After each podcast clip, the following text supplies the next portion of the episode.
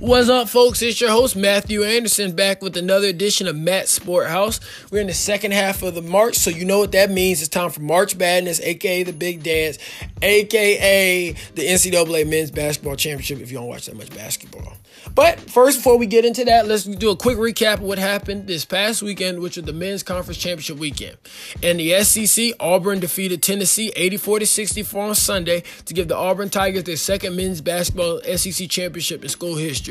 If you would have asked me before the SEC tournament who would have won it all, I would have probably said Tennessee, who was the number, who at one point was the number one team in the country, or Kentucky, who is one of the best basketball programs in the NCAA, or even LSU. A little side note about LSU: their head coach is currently under suspension after the FBI caught the coach discussing potentially offering money to a recruit, although this is due to illegal due to NCAA rules. But besides that, LSU had a really good year this year. They were 16 and 2 in SEC, and both losses came to Florida, which really sucks because that means if they would have been able to, you would have thought that after losing to them once, you would have gotten their stuff together and then won the second time. But this year, uh, Florida just had their number.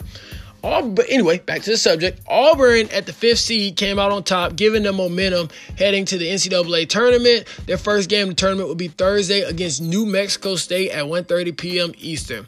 Now for the ACC. Duke had the third seed in the ACC tournament and won the whole tournament, beating Florida State 73 to 63.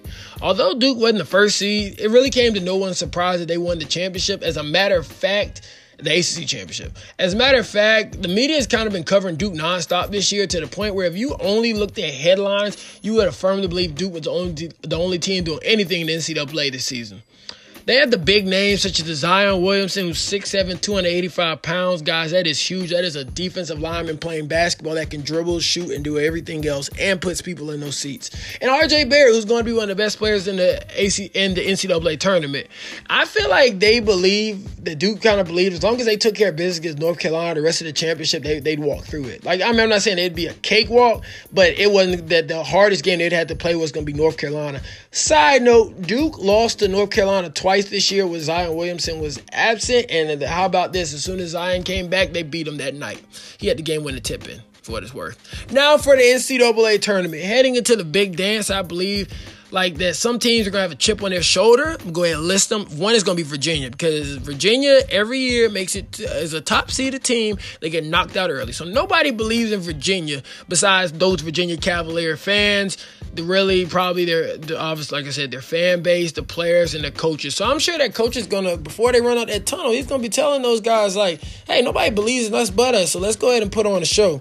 Tennessee is another team that should have a chip on their shoulder. They got blown out in the SEC championship game, and most people thought they were going to win the SEC championship, considering at one point in out this season they had a pretty good season. They were ranked so high, so they're, they're going to run a little faster. They're going to jump a little higher this week in practice, just to just add something to them, just make sure they're ready to go. Michigan lost to Michigan State in the Big Ten championship game in a close one.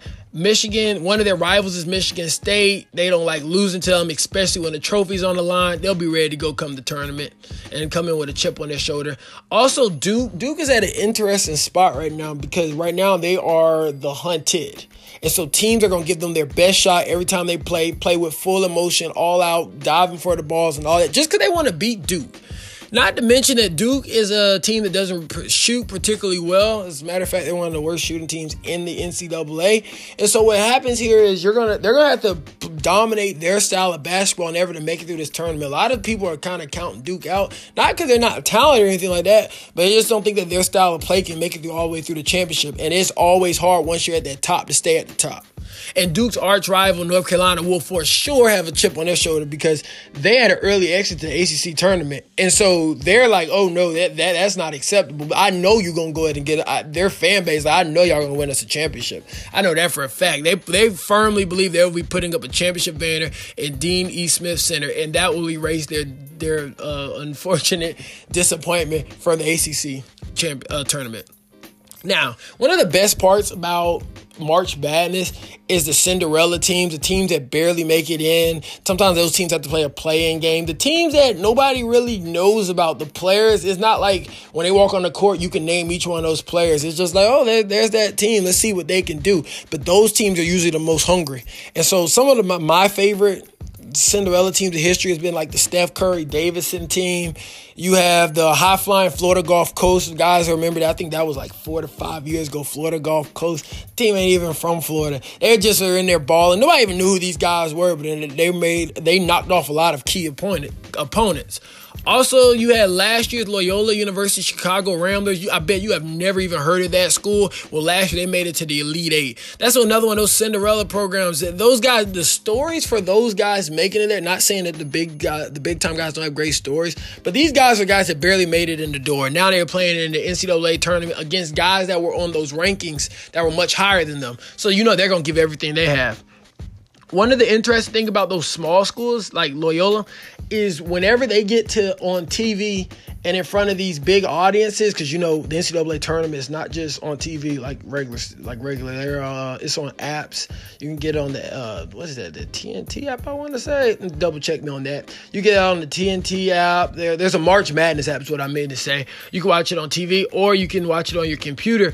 It, a lot of times, this really brings a lot of attention to these schools. Like Loyola's uh, applications and this the amount of time people click on their website tremendously increased last year during the NCAA tournament where they were winning the games against the Blue Chips. So this is a really big time for these programs. I'm sure they'll be looking at the numbers this year as well. And so although I'm sure the president doesn't want to put pressure on these guys more than there already is, he's like, guys, listen, this can help this university a lot. So give it everything you got. I mean, this is what these guys dream of.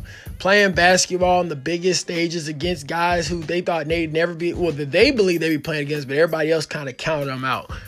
Uh, okay, now as far as the odds to win in order, uh, SI has them listed that Duke is number one, then it's Virginia, Gonzaga, North Carolina, Tennessee, Kentucky, Michigan State, Michigan in that order. Now, some of those teams are going to get knocked out by those Cinderella teams, but right now, that's who they believe have the best odds to win the championship. Some notable players from South Carolina that will be participating include Zion Williamson, the one we just talked about, the freaking nature. They'll be playing Duke. His team is Duke. And in case you don't watch, gotta break this thing down. They'll be playing 7:10 p.m. at the Colonial Life Arena. They haven't announced who they'll be playing against yet because the team that they'll be playing against still has to play a play-in game. Okay, now Zion Williamson from Spartanburg, South Carolina, in case you didn't know, and he's projected to be the number one overall pick in this year's NBA draft.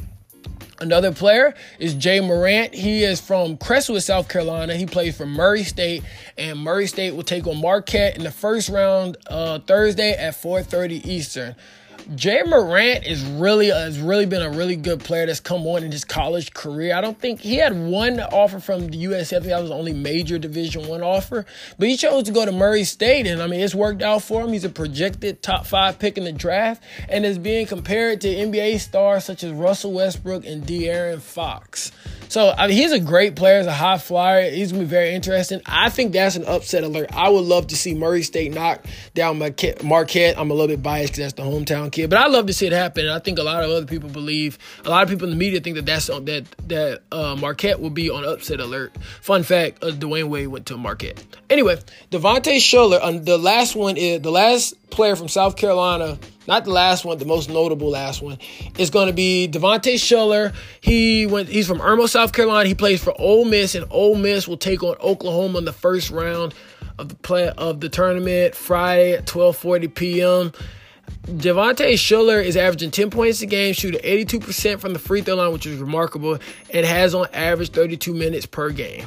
So, folks, go ahead and fill out your bra- your brackets. It should be an exciting weekend of college basketball. You should be glued to it. Go make sure you fill out that bracket, but you should be glued to the TV, glued to your app. If you got to go do something, pull it up on your phone, check the scores, and it's gonna. I'm sure it's gonna be another great year of the NCAA tournament, March Madness. So, if you have any questions, comments, and concerns, hit me up on Instagram or Twitter. Matt the Chosen One. If you want to tell me that one of my points is completely off, I love to argue with you. Do that on DMs. I don't really want that to go crazy on Twitter. But all right, see you next week with updates on what happened in March Madness. Peace.